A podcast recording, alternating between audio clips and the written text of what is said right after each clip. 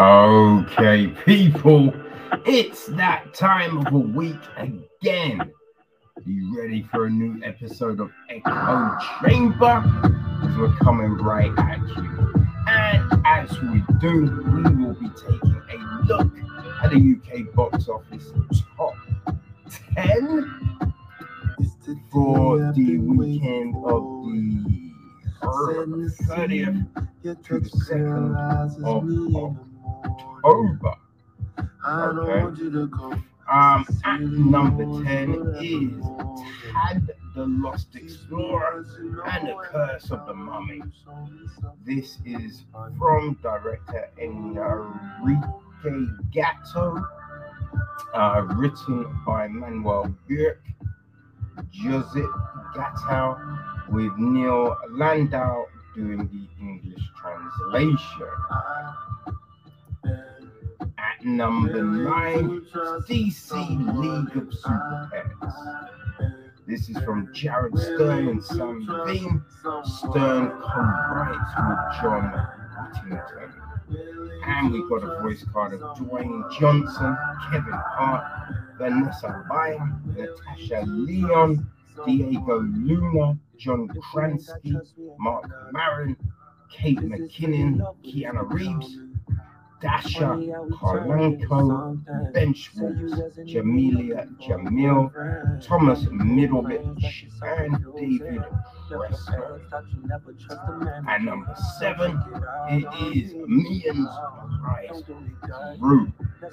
So we got Carl Bowder, Brad Ableson, and Jonathan del Val with the screenplay from Matthew Steve Carell, Harry Coffin, Alan Arkin, Taji Henson, Michelle Yeoh, Julie Andrews, Russell Brand, John Claude Van Damme, Dolph Logan, Danny Trey, Lucy Lawless, Jimmy O Yang, uh, RZA, Will Arnett, Steve Coogan, killing it on the voices. Which means, people, our number seven film this week is See How They Run. And this is from Tom George, written by Mark Chappell, Sam Rockwell, Saoirse Ronan, Harris Dickinson, Adrien Brody, Ruth Williams, David Aloye, Sean Clifford, Shirley Henderson, all uh, you know do their thing in this one. So that means, people, our number six film is the return of James Cameron's Avatar. Sam Worthington, Sigourney Weaver, Michelle Rodriguez, Zoe Saldaña, Giovanni Grabisky, Joe Moore, CCH Pounder, Stephen Lang, yeah, all do their thing. So now we are entering the top five and our number five this week. Um, there's not really any information. It's Ponniyin Selvan 1 feel it's probably a Bollywood flick, but that's all I can tell you people. Um, so our number four film, right, is from Anthony Fabian.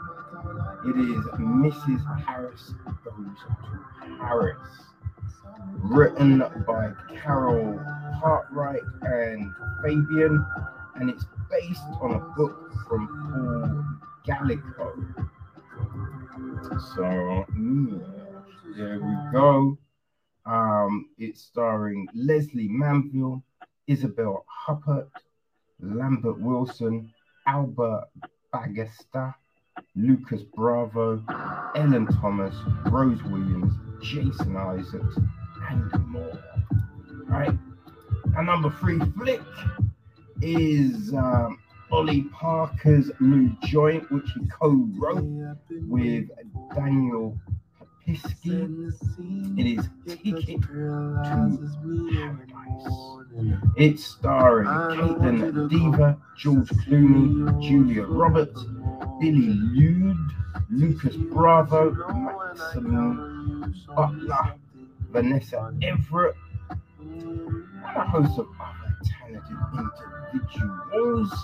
So, number two, it is Don't Worry, Darling. Olivia Wilde's new joint, written by Katie Silberman, Cassie and Shane Van Dyke, starring Oliver Wilde, Florence Pugh, Chris Pine, Harry Styles, Kate Burtman, Gemma Chan, Nick Kroll, Timothy Simons, Sydney Chandler, Douglas Smith, KiKi Layne, Dita Von Teese, Acid Ali, Ariel Satchel, and more. So, our number one film this week, I, I think it's a horror. It's Parker Finn's new joint. She directed and wrote. It is Smile. And it is starring Sosie Bacon, Jesse T. Usher, Kyle Garner, Kal Penn, Captain Stassi, Judy Reyes, Rob Morgan, Gillian Zinser, Kevin Keppy, Doris, Dora Kiss, and um, yeah, a lot of other people. So that's our top 10 people. We have got three films this week. Three films. So uh, let us get into it, shall we?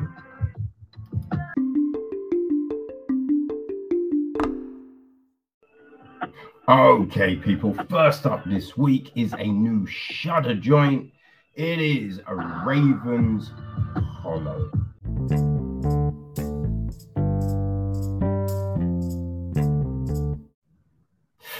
So there's a lot of stuff that we get, right, that is based on history. You know what I mean? Like following a figure that everyone knows, but this is an untold tale in their uh, lexicon or whatever the word is, which should go there. You you work that out. But uh, yeah, we get that a lot, and sometimes it works, sometimes it doesn't. Right. So I was intrigued to check out Raven's Hollow.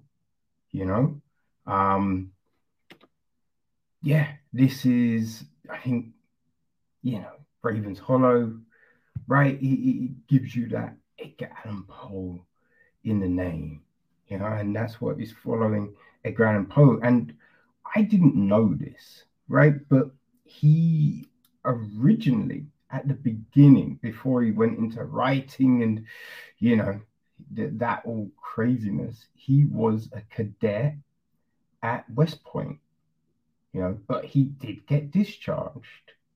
Now, supposedly, all of this is, you know, like not very well explained. You know, there's not much information about what actually happened, why he was discharged. It's all cloaked in mystery. So that's what our our team involved in this have tried to do, tell that story. So it's directed by Christopher Hatton, who co wrote with Chuck Reeves. Um, it is produced by uh, Caroline Stern, Todd uh, Lundholm, uh, Andreas Ekis.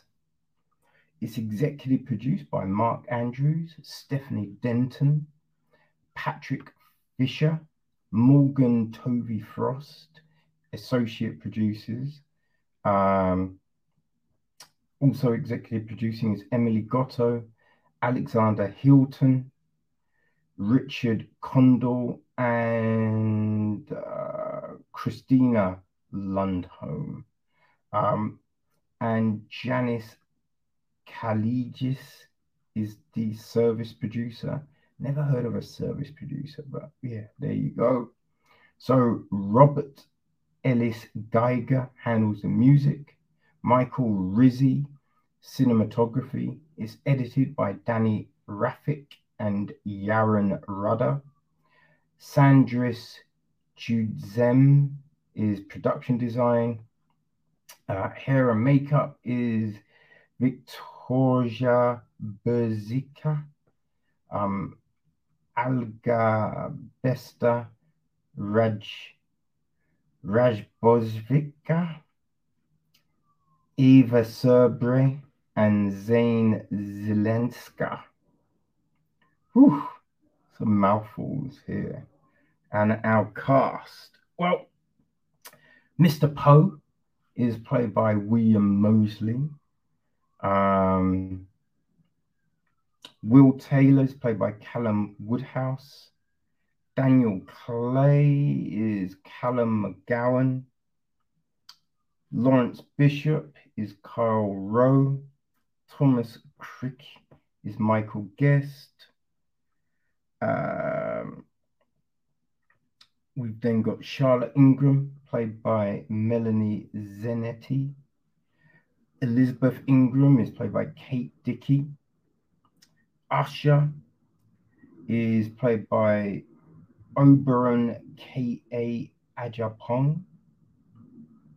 Uh, we got Lutz Becker, played by Matthias Landwehr.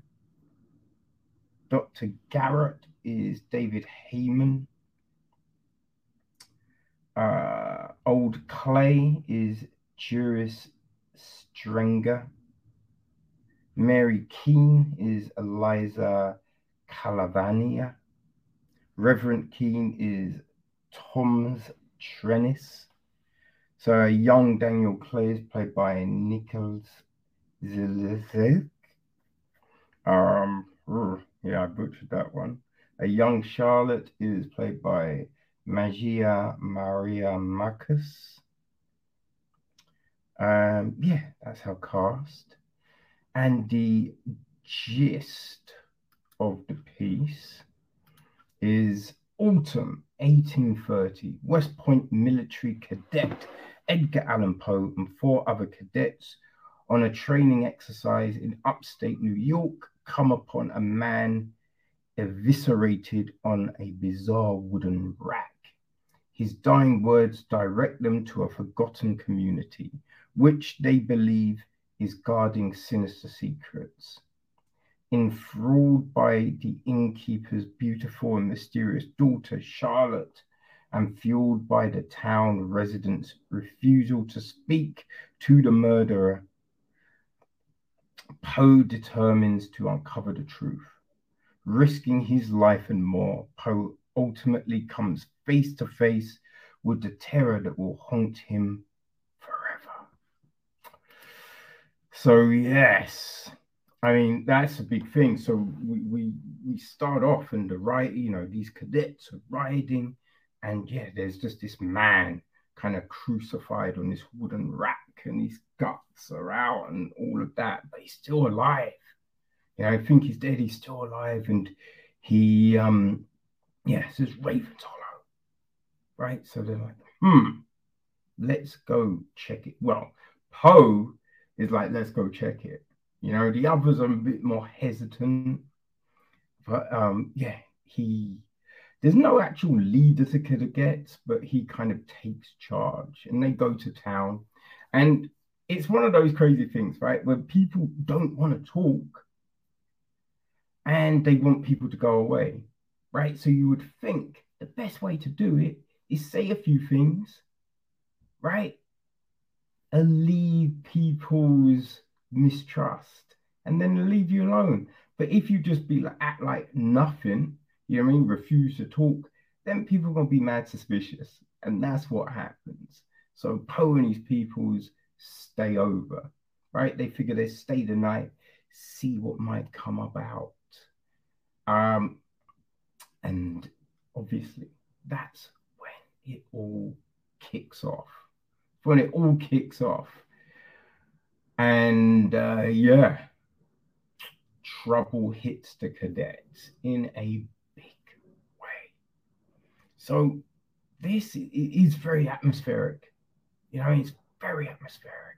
right? You do, you know, use good filters, you get the feel of this sinister thing, right? That's taken over this town. You definitely feel that, right?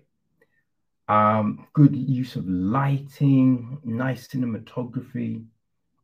I think one thing that did bug me a little, right, is one of my, you know, things, but it's just like the clothes, man. Like you're riding through all of this terrain and all your clothes are perfect, right? There's no dirt or wear on them which is all a bit like, eh, I kind of feel after all of this, shit's gonna get a little musty. You know what I mean? Like you, you stay over, no one's growing stubble or anything like that.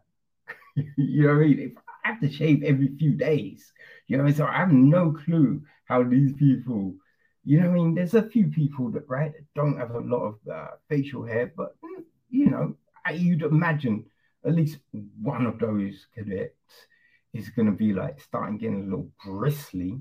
Never see it, right? No one ever sweats in these things. Is all a bit odd. Perfect teeth when we know back in you know 1830, ah, yeah, teeth mm, not so great, right? Not so great. But you know, I think those kind of things are a little minor. You know, I mean, they don't, they get, you know, something can still be very enjoyable, even if, you know, there's these little missteps and all of that. The story, I, like, it did lean real heavy into, like, the, the Poe uh, law, as it were, you know, which I kind of get but it's one of those things, you know, when you eh, oftentimes when there's a book series or something and they do a prequel, right? Oh, this is what happened before the first book, but you know where it's going to end, right? You know how it's going to end because obviously there's book one, you know, and I think that's kind of what happens. Like we know Poe will live because this is Poe's early days, right? So we know that. But then I think they try and kind of squeeze in, oh, so this is why he wrote The Raven. This is why he was so morose and, you know what I mean? Like all of that. You know, they try and kind of squeeze all of that in and be like, oh, that's why Poe is why he is, because of all, all what happened in this period of time, which, I mean, I guess it could work, but I don't know. It, it there, there felt like there was a hollowness here, right? There's definitely some good elements for sure. You know, definitely felt very sinister, but there felt like there was a lack of something, you know, especially when we get to like, as I say, there was a, a reveal in it, which, yeah, that was pretty creepy. But I might have missed something but I like this the connections and all of that. I didn't really feel were overly explained, right? Just there was this connection, and it's just like okay, but how did that happen, right? Mm, how did that happen? Like, and how can you break it? You know, it wasn't that wasn't didn't seem to be a consideration, you know, which again seemed a little odd, seeing what Poe had said, right? So yeah, that it felt a bit anticlimactic, you know. But I don't know, man. Yeah, yeah, as I said, look, there's a few films like this try and tell these untold tales that try and give you, well, this is why this person was like this. So I kind of think that if you enjoy those stories, right, then Raven's Hollow, yeah, that's going to work for you. You're going to be fully in, you know? Because I think other than those bits and bobs, it does, um, it does a decent job. You know, we get some good performances, you know, but yeah, some that don't. Like when there's a, you know, the alcohol, I feel it must be alcohol laced with something, right? But we don't understand why someone else would drink that. You know what I mean? Which then seemed to cause a whole heap of other things. But it's just like, why would you like? It wasn't very clear why that would be the thing, right? You maybe get drunk, but why that? Why the hallucinogenic, right? That it's all a little peculiar. There was just these threads that didn't necessarily come together for me anyway. But yeah, you know, if you if you enjoy these types of stories, you know, there was um uh there was one about Mary Shelley on Shudder, and I cannot forget the name of it. Maybe it was the lake or something. Um, yeah. Anyway, if you enjoy these type of tales, right? These kind of historical historical fiction, you know, where, where people take artistic license. That's your kind of bag. Then maybe Raven's Hollow is for you people. But it is now on Shudder. So uh, yeah, go check it out if it sounds like your thing.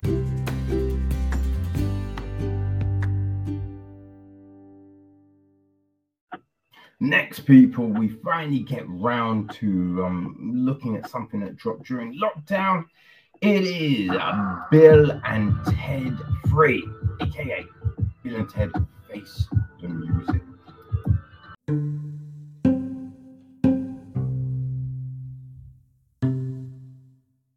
Yo, so you know, people listen, there was a lot of films I wasn't able to see during lockdown. You know, one of those was Bill and Ted Face the Music. Now, I was skeptical at the time. I will not lie. I was skeptical, but I hoped, I hoped this would be good. Like for years, we'd heard talk about a third film you know what I mean? It was one of those things that was always rumbling, but nothing ever happened. But I feel that even, you know, like, because what the last film, Bogus Journey, that came out in 91, you know what I mean? And you kind of felt that was it, right? We don't need another one. You know what I mean? It felt like, yo, everything was tight. You know what I mean? The story was cool. But yeah, then came word that they were actually filming this film, right, in 2019. And so we're like, okay, all right, let's see what happens. You know I mean? Let's hope. Let's hope. Right? So this new one is directed by Dean Parisot. and it's actually written by Chris Matheson and Ed Solomon, which, you know, I think that gives you a, a you know, a like, okay, because they wrote Excellent Adventure and Bogus Journey. You know what I mean? So those two films, great. Those two films were great. And like the fact that Bogus Journey wasn't, you know, Highlander 3 or even Highlander 2, you know what I mean? Wasn't that. So you're just like, okay, so yo, they were able to, you know, do a sequel to Excellent Journey that worked and was still so much fun. So you're just like, all right, let's see what happens. Let's see what happens. So, you know, Face the Music popped up on Prime the other day, and I was like, yo, okay, let's do it. Let's do it. Now, I kind of feel when a film has as many producers as this one, that's when it might become a little problematic. right? So the film is produced by David Herring, Scott Kruth, Alex Le- Lebovici, uh, Steve Ponce, Ed Solomon, Alex Winter. You know, it is executive produced by Steven Soderbergh, John Santilli, William Sadler, John Ryan Jr., uh, Christian Mercuri, Grant Guthrie, Scott Fischer, Patrick W. Duggan, Courtney Chen, and Ray Burdu. It is co executive produced by Scott H. Cohen, uh, Brent Gutman, Waylon Lynn, Jacqueline Mahan, Bella Pace, R. Scott Reed, Marcus L. Rogers, and Stephanie Weir. It is co produced by Ashley Waldron um, and Elliot Grangy. And it is associate produced by David Hillary.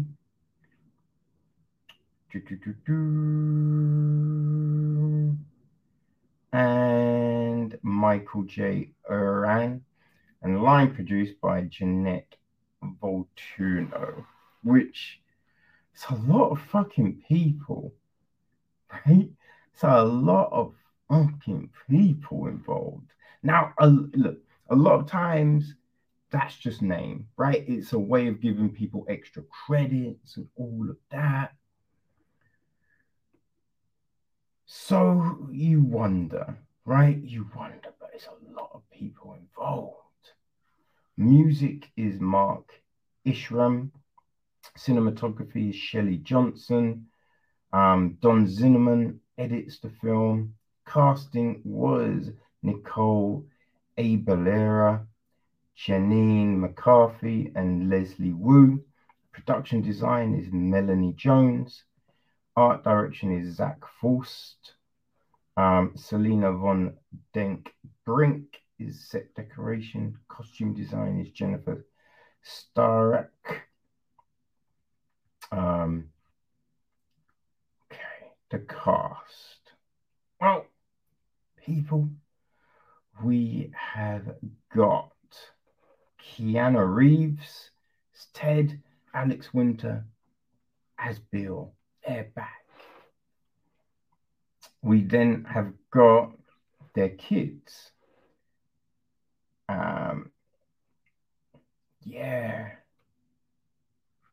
So there's Billy, played by Brigette Lundy Paine, right? And uh, Fia, played by Samara Weaving. Um, there's Kelly, played by Kirsten Schul. Um, you got Deaf, William Sadler. Uh, we got Dennis Caleb McCoy, played by Anthony Carrigan. Elizabeth, played by Erin Haynes. Joanna, played by Jamin J. Ma Mays. So yeah, I think the wives are played by different people. I think, right? Um, Ted's dad, Chief Logan, is played by Hal Landon Jr. We got Deacon, um, his brother, played by Beck Bennett. Missy is played by Amy Stoch. Uh, the Great Leader is played by Holland Taylor. Um, Dave Grohl pops up. Got Jimi Hendrix, played by Desmond Steele. Louis Armstrong, played by Jeremiah Craft. Ling Lun, played by Sharon G. Grom, played by Patty Annie Miller. There's a hologram of great George Carlin, Rufus, right? Um, Rufus is actually voiced by Peter Michael. Uh, there's a yeah, there's Jesus played by Jared Bankins. Um, Khalid is played by Mickey Gooch Jr. Um, yeah, oh, Jared Bankins also plays a young version of Ted. A young person of Bill is played by Bill Billy Slaughter. Babe Ruth is played by Reese Luslut. George Washington, William E. Harris, Queen Elizabeth, Kimberly Stockton, uh, Cleopatra is played by Bridget Nicole Andrews, Buddha, Artis Burney, Harriet Tubman is played by Georgia Coran, and hmm, who else do we have? Josephine Baker is played by Charisma Morris. Gandhi is played by Ned Yusuf. And Kubra, Kubla Khan is played by Tommy Wong. Amelia Earhart, Linda Aif. Frida is played by Diana Burns. And, doo -doo -doo. and Kid Cudi. Kid Cudi crops up in it. And he actually plays a big part of the piece, right? Which is interesting. Mozart is played by Daniel Dorr.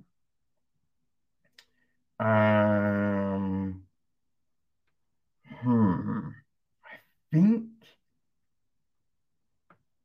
I think that's it. Right. I think they're the the main our main players. You know, they're our main players. Now the gist of the story is this.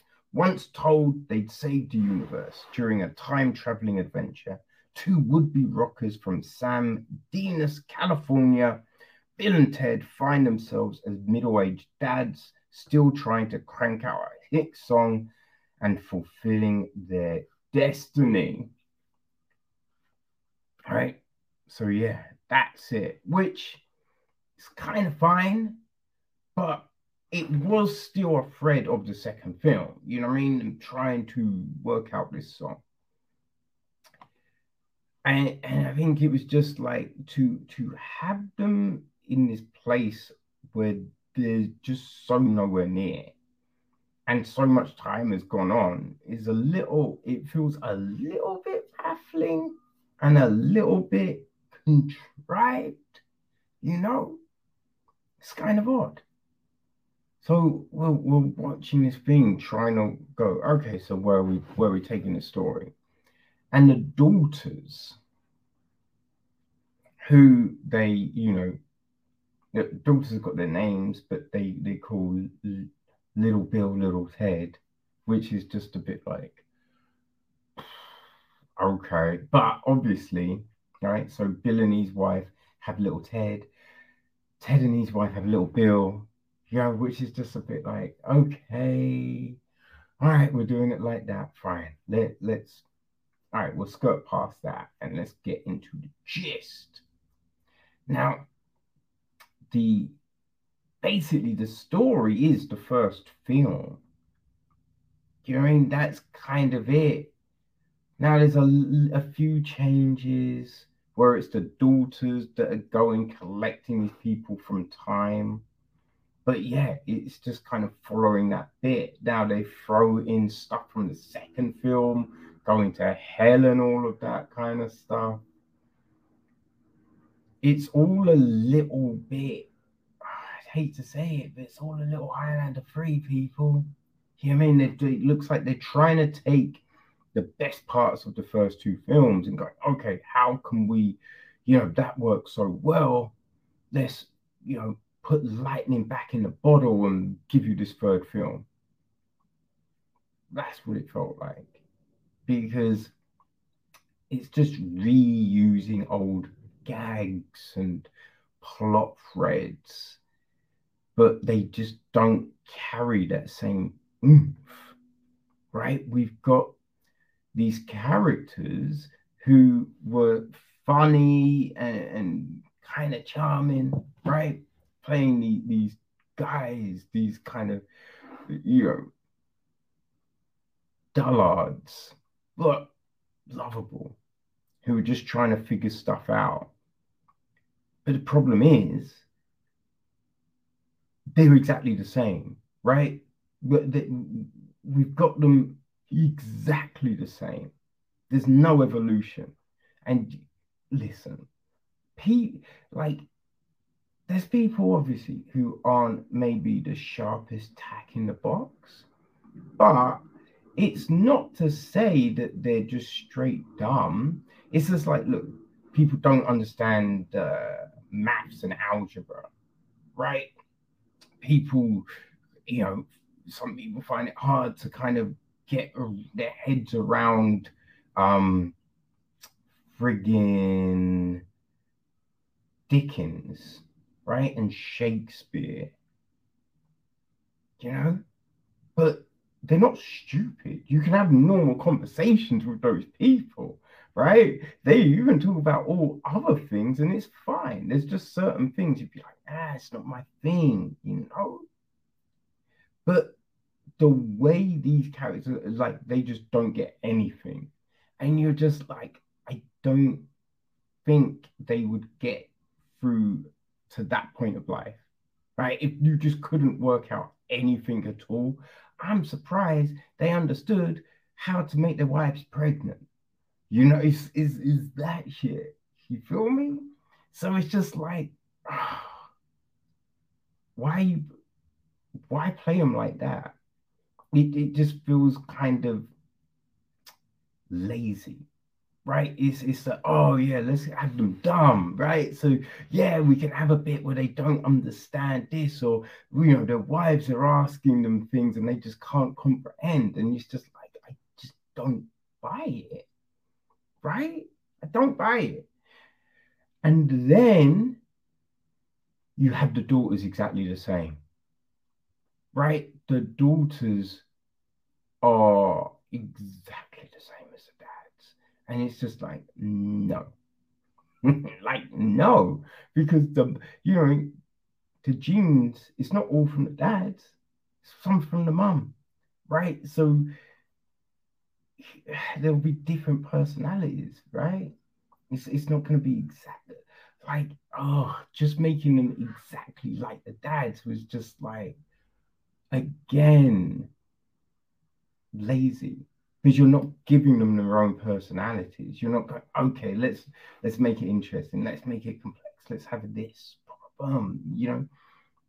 That's what you're doing, and you're just like, what are we doing here? Right? We we have these new characters that from time that they've thrown in, and I got Louis Armstrong. I don't know what the fuck that was.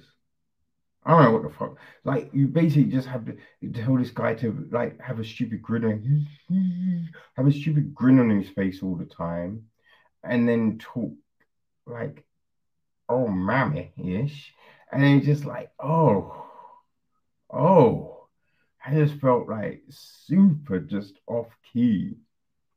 Do you know what I mean? Just felt just off.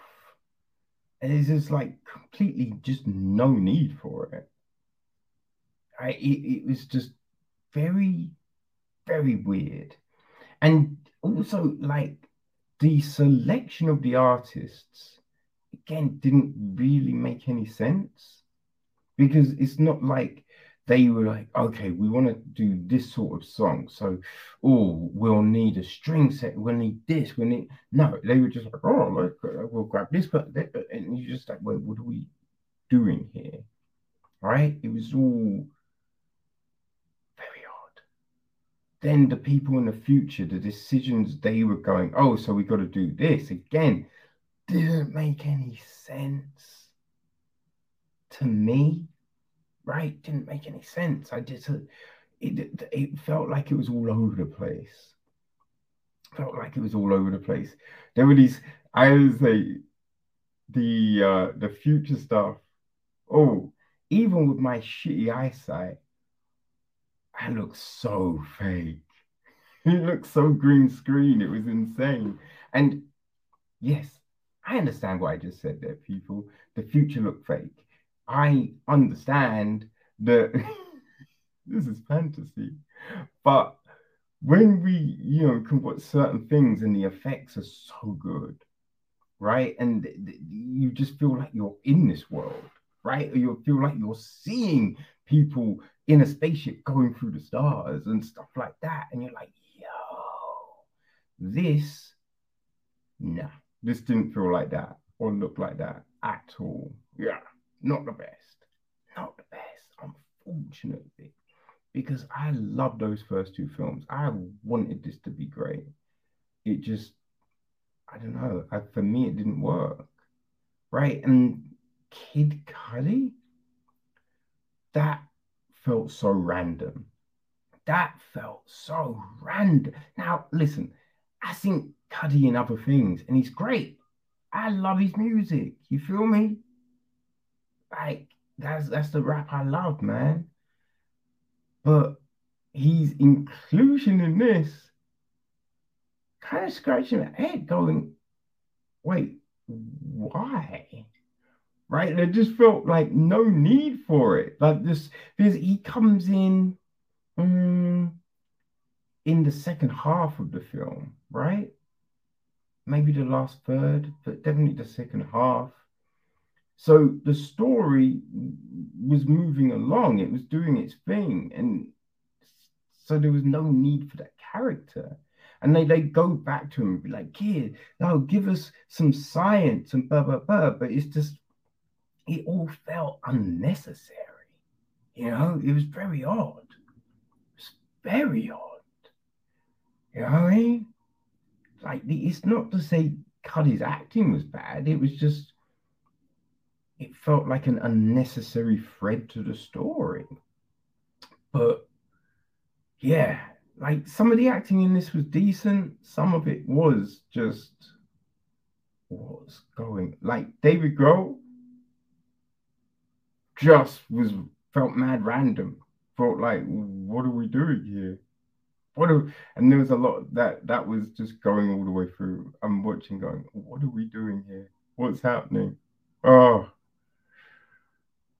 it did feel like right this was the introduction of the daughters to spin this series off into us following them that's what this felt like and i really don't want that i i just think i don't think it would carry because we don't really get introduced to the daughters that's the thing you know what I mean? Like, it's not like they've got these interesting personalities, and you'd be like, yo, I wonder what they would do in the future, or oh, that would be fun to spin off and look at that. No, because you've made them these one dimensional clones of Bill and Ted. So, yeah, I'm amused, people. Now, I'm sure, I am sure some people have watched this and thought it was great and laughed and chuckled and just enjoyed it, which is awesome. Just for me, ah, for me, I'm just going to act like this does not exist. And Bill and Ted is just a two series franchise. That's that's where I am at. But yo, hey, it's on Prime Video now for free people. So yeah, go at it. And maybe you will enjoy it. Maybe you'll enjoy it. Unfortunately, I did not.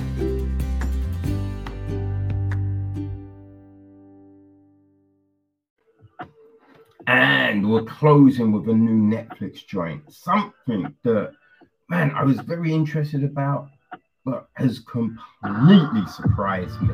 It's the new Kid Cudi joint. It is Entergalactic.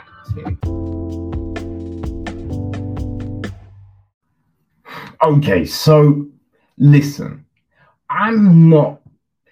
People do what people do, you know what I mean? And sometimes you're going to gel with it, sometimes you're not going to. But, I, you know, sometimes people might make a stinky, right? Like if you think David Harbour, Hellboy, I did not enjoy Hellboy, right? But Black Widow, he was awesome as the uh it the Red Guardian? The Russian dude, right? He was awesome. Like, I felt he redeemed himself, though he don't have to redeem shit, you feel me? And Kid Cudi, right? Kid Kid Cudi's music, oh, incredible, right? Pursuit of Happiness is my joint. But in Bill and Ted, I don't know what the fuck that was. I don't know what that was. It's not to say the acting was bad. It was just like it was a weird interjection into the story, right? And you're just like, wait, how is this fit? Right? So I'm like, huh. But we know Kid can, you know, say Kid, right? We know Scott can act, you feel me? And boy, Entergalactic just just shows the talent of this motherfucker, right? Because as I said, look, we know the music is tight. We know he can act. We've seen him in plenty of other things, but just the creativity of this, it is something phenomenal. Fucking something phenomenal, right? So it is directed by Fletcher Moules. Um, Cudi and Kenya Barris created the idea. Uh, he wrote it with Ian Edelman, Morris Williams, Issa Lewis, Sidney Sherliff, and Judrick May Mayard. I believe he wrote it officially with Edelman and other people, you know what I mean, in the process, getting on all of that. You know what I mean? Um, it is produced by Michael Penkeith, Mike Moon, executive produced by um, Barris Cudi, Dennis Cummings, um, Edelman, Karina Manashil, Fletcher Moules, and Morris Williams. Line produced by Mike Reed and co-produced by Essa Lewis. Okay, so music is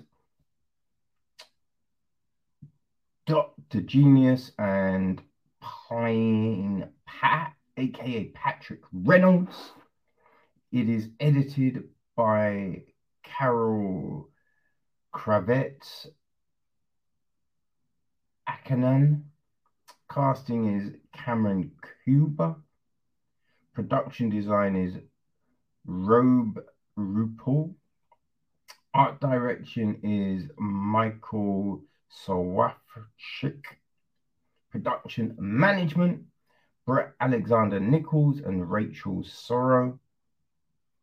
Uh, visual, storyboarding, all of that is Paul Cairo, Sandipan Chanda, Justin Hunt, Brooklyn Lee, Benjamin Plythe, and Shale Robinson.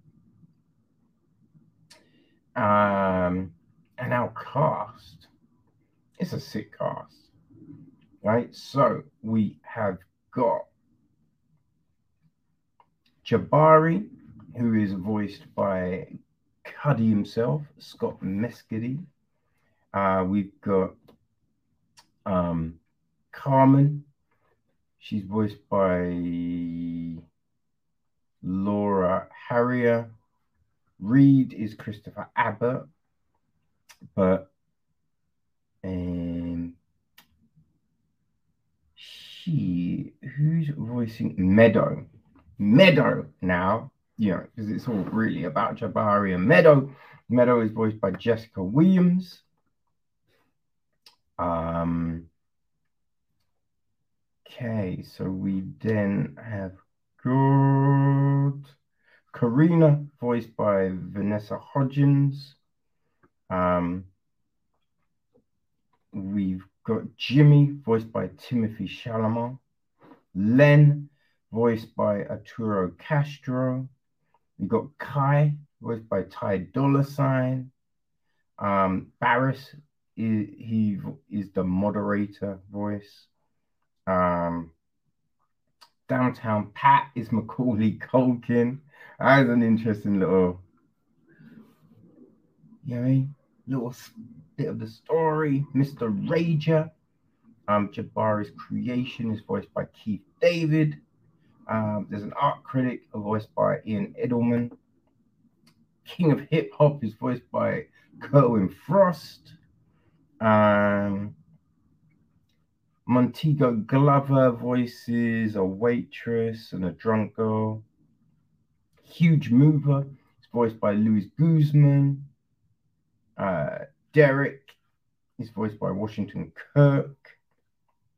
Olag is voiced by Billy Lobley.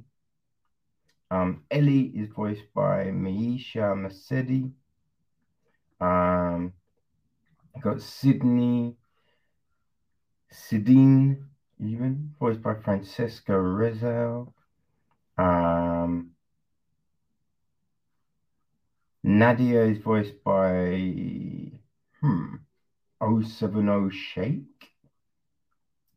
Uh, Jaden Smith voices Jordan. Uh, Dawn, one of Carmen's friends, is voiced by Fawn Stone. The boxing coach is Teyana Taylor. I, where I'm like, yo, sometimes you feel you recognize a voice, right? And you're like, yo, what's that voice? Yeah. So great, incredible cast, you know? Now, the gist of the piece is this Jabari is a charming streetwear clad artist on the cusp of real success. After a chance run in with his cool new photographer neighbor Meadow, Jabari has to figure out whether he can make space for love in his life. All right, so yeah, this essentially it's a love story, all right? And when you say it's a love story, it's a story that you know looks at like the complexities of love. You know what I mean? Deals with the nuance of meeting people and these interactions, right? which is always interesting. Now, there's so many things that do this, or try to do this, should we say. And I think one of the big things is, right, there's times when these situations, they, they, like it all feels contrived or very simplistic. Like people don't talk like that. You know what I mean? Like there's always they meet and straight away they're fucking. Which listen, no shame, right? That happens for sure, but not every fucking time. You know what I'm saying? Like the way sometimes this stuff is, you know, put out there is like this is the norm. This is what every single person does, and that becomes real weird becomes real weird, right? Because you look at things and you're like, yo, life ain't that, right? Well, my life ain't that. Am I doing shit wrong? What's going on? You know? So with this, we we get a story that it it there feels a realness to it. You know what I mean? For, like through the conversations that I had, like when Jabari meets up with Carmen at the very beginning. You know, there's there's that kind of flirtation and that kind of thought of oh there could be like are they rekindling? What's going on? Are they trying to be friends? Like you know what I mean? That all felt real. Now what went on afterwards that was a little shady. You know what I mean? But again shit happens. But then it's like those conversations with the friends and all of that. Yo when you think yeah that, that's how friends be talking to each other right? So all of that, it just felt right, you know. The the whole meadow interactions were great, were great, and and it was nice that we actually see them on long ass dates. You know what I mean? Like that was the foundation of it all, you know. So that was cool. So we have this story, which is then brought to life with this animation that is whew, so vibrant, right? There's an energy to this, and it's great, right? Just this animation style, which manages to capture like the, the realness of here right? Now, there's certain things that obviously, I mean, like people ain't doing like doing shit like that, but like just the, the the little things like the flick of the hair, just like the turn of the head, just these little movements felt so real, right? It was so so well crafted that yo, you're, you're just watching this thing and you're really pulled into the story. You know what I mean? You're really pulled in. It feels like this actual reality that we're watching. And then the way that they like bring certain emotions to bear, right? Like when Jabari first meets Meadow, well, because we have them kind of in the vicinity of each other, but when they first actually are eye to eye, right? The way that time just slows down and just all of that is, yo, that was great, right? And just other situations that have been brought to life, like the happiness and just the, you know I mean? All of that is, oh, it was done so well. It's done so well. Now, we also then get in the midst of all of this we get like the Mr. Rageous stuff, which again feels so good. And there was that fun little interaction between um oh, fuck Karina and her boyfriend, husband, who for life me, I forget what homie's name is. Ah, yeah, Forgot. I think it might be Jimmy, right? I think her boyfriend's Jimmy. But anyway, right? That completely different art style, but just worked perfectly. You know what I mean? Worked perfectly. So we have this story that just works on all of these levels. All of these levels. One thing I'm curious, like some of the bike stunts that we saw, now, there, there's some that I feel, okay, we're doing that because it's animation, right? But I'm curious if all of those things could be done in the real, you know? Now, I know a lot of them can, for sure, for sure, I've seen, but can all of that shit be done in the real? I don't even know. But yeah, it was great. It was well um animated, you know? It's well animated this story just really works. It, it, you know, it's like the animated version of something like Real Love, the photograph, you know, Love Jones. It, it just felt like a modern rendition of that situation, right? That story of Black Love. And it's one of those things that we don't always see, you know? So it's just, it's always so refreshing to see this done and done so well, right? No stereotypical bullshit, right? It's just, yeah, done so well. So if you like, do you know what I mean? If you like stories such as I said, you know, real love, the photograph, you know, Love Jones. If you love shit like, and you know, I always go back to it, the Before trilogy.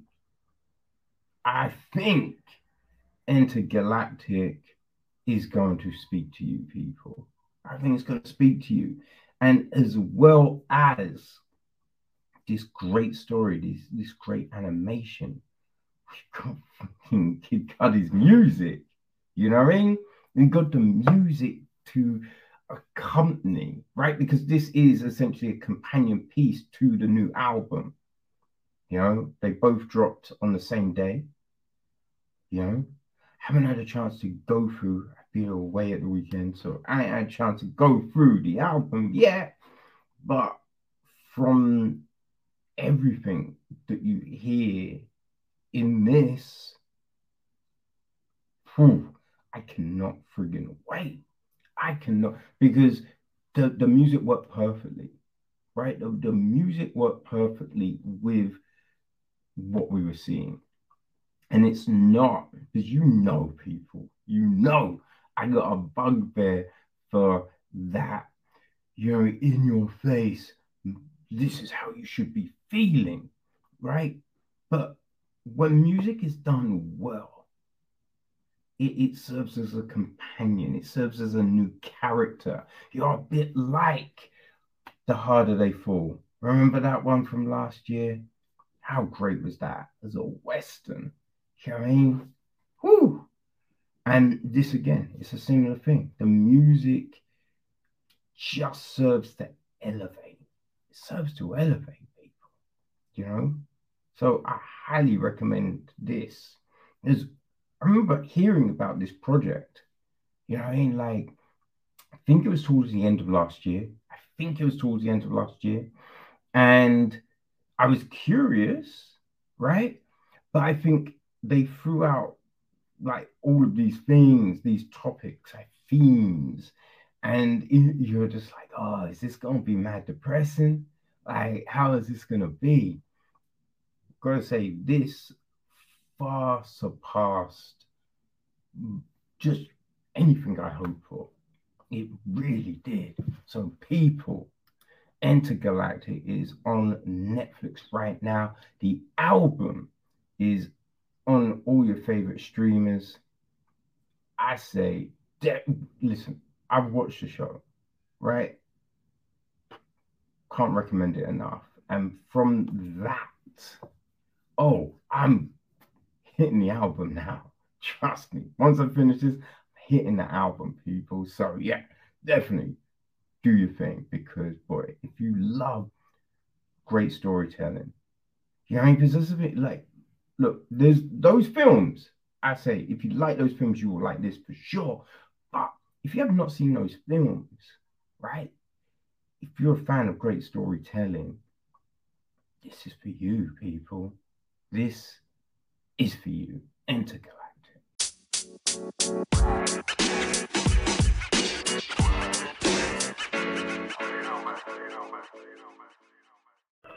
So, people, before we come to a close on today's episode, let's take a look and see what's happening in the world of film. So, it's not a huge surprise because um, they lost their director you know what I mean? Old um, Matt Shakman. He um yeah he's gone over to direct Fantastic Four at Marvel. So that means Star Trek 4 is off the schedule. You know what I mean? So it was scheduled for a December 2023 release, but yeah, you know, no director. I don't know if the script's being done. So, you know what I mean? You kind of figured that, yeah, it means Star Trek has to balance, right? If they had announced a director straight away, you'd be like, okay, maybe, but nah. But, you know, it's not need to rush these things, right, people? Now, Clerks 3 is out in cinemas. If, um, you know, you're still dubious about going to the cinema, right? Don't have to worry because it's been announced that it will be hitting on December the 6th in 4K UHD disc, um, which will be it says an exclusive to Best Buy, but you know, I don't know what that means for the rest of the world, but yeah, you'll be able to get that. Um, they're saying it's to have audio commentary, two separate documentaries, and a lot more special features. So, uh, something to look forward to just in time for Christmas, you know what I mean? So, um, yeah, Robert Downey Jr. Um, no, sorry, Robert Downey Sr. I did not know there was a senior. Interesting, right? Um, say he's a maverick independent filmmaker. He's uh, putting together a documentary, right? Um, well, it's being directed by Chris Smith. Um, Robert Downey Jr. is producing it, and Netflix have just uh, grabbed it. Right? It says it's going to be exploring seniors' life and work, such as a Putney swoop, as well as themes including morality and healing generational dysfunction. Hmm.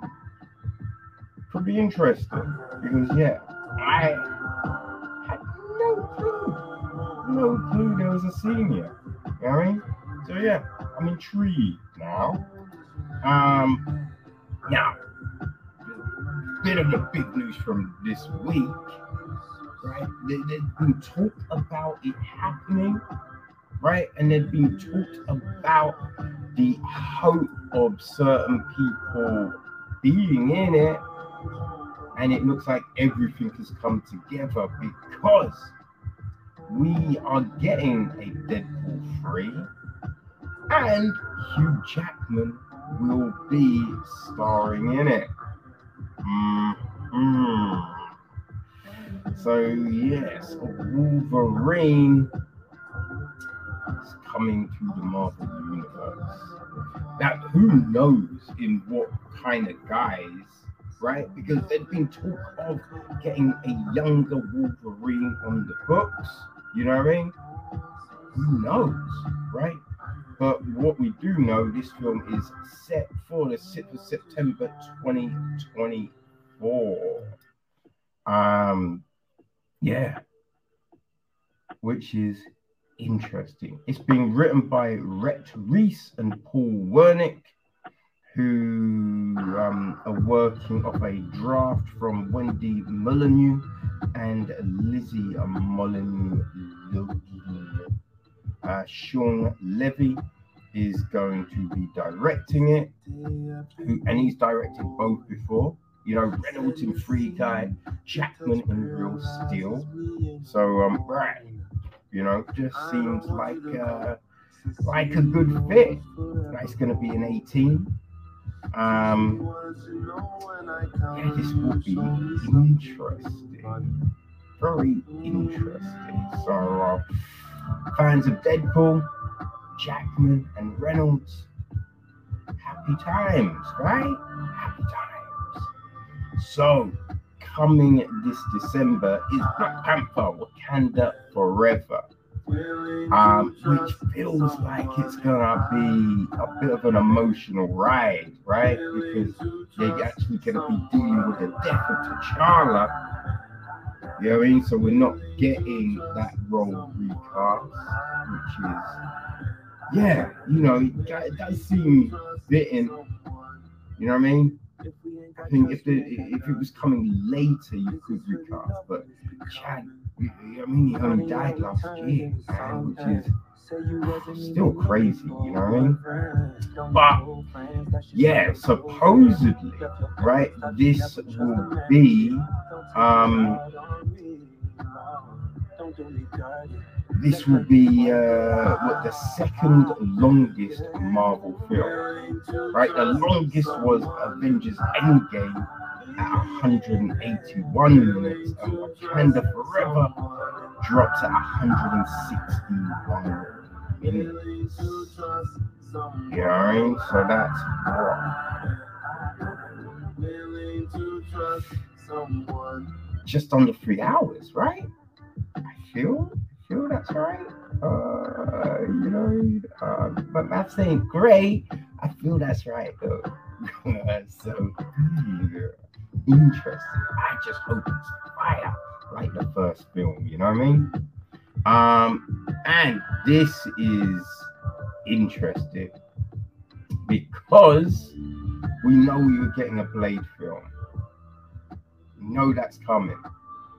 But unfortunately, Bassam Tariq, who was scheduled to do it, has had to drop out. And you know, it's meant to start filming in November. So who knows what's going to, if, you know, things are going to get pushed back, or if, uh, you know, they've got someone else lined up to take over. So, um, yeah, we will have to see what happens with that. But, boy, I mean, it's scheduled for the 3rd of November 2023. I'm excited. Blade is a great character. I mean, the first two Blade films, how great were they? You know what I mean? So, hey, let, hopefully this all comes together. But people, that is us for this week. Enjoy your film watching. I definitely feel go watch in Entergalactic because I love that one so much. You know what I mean? But yeah. I mean, that's us. Tell your friends. You know I mean? Go, go check out the YouTube, and we will see you next week. All right. So um, yeah, people. Peace.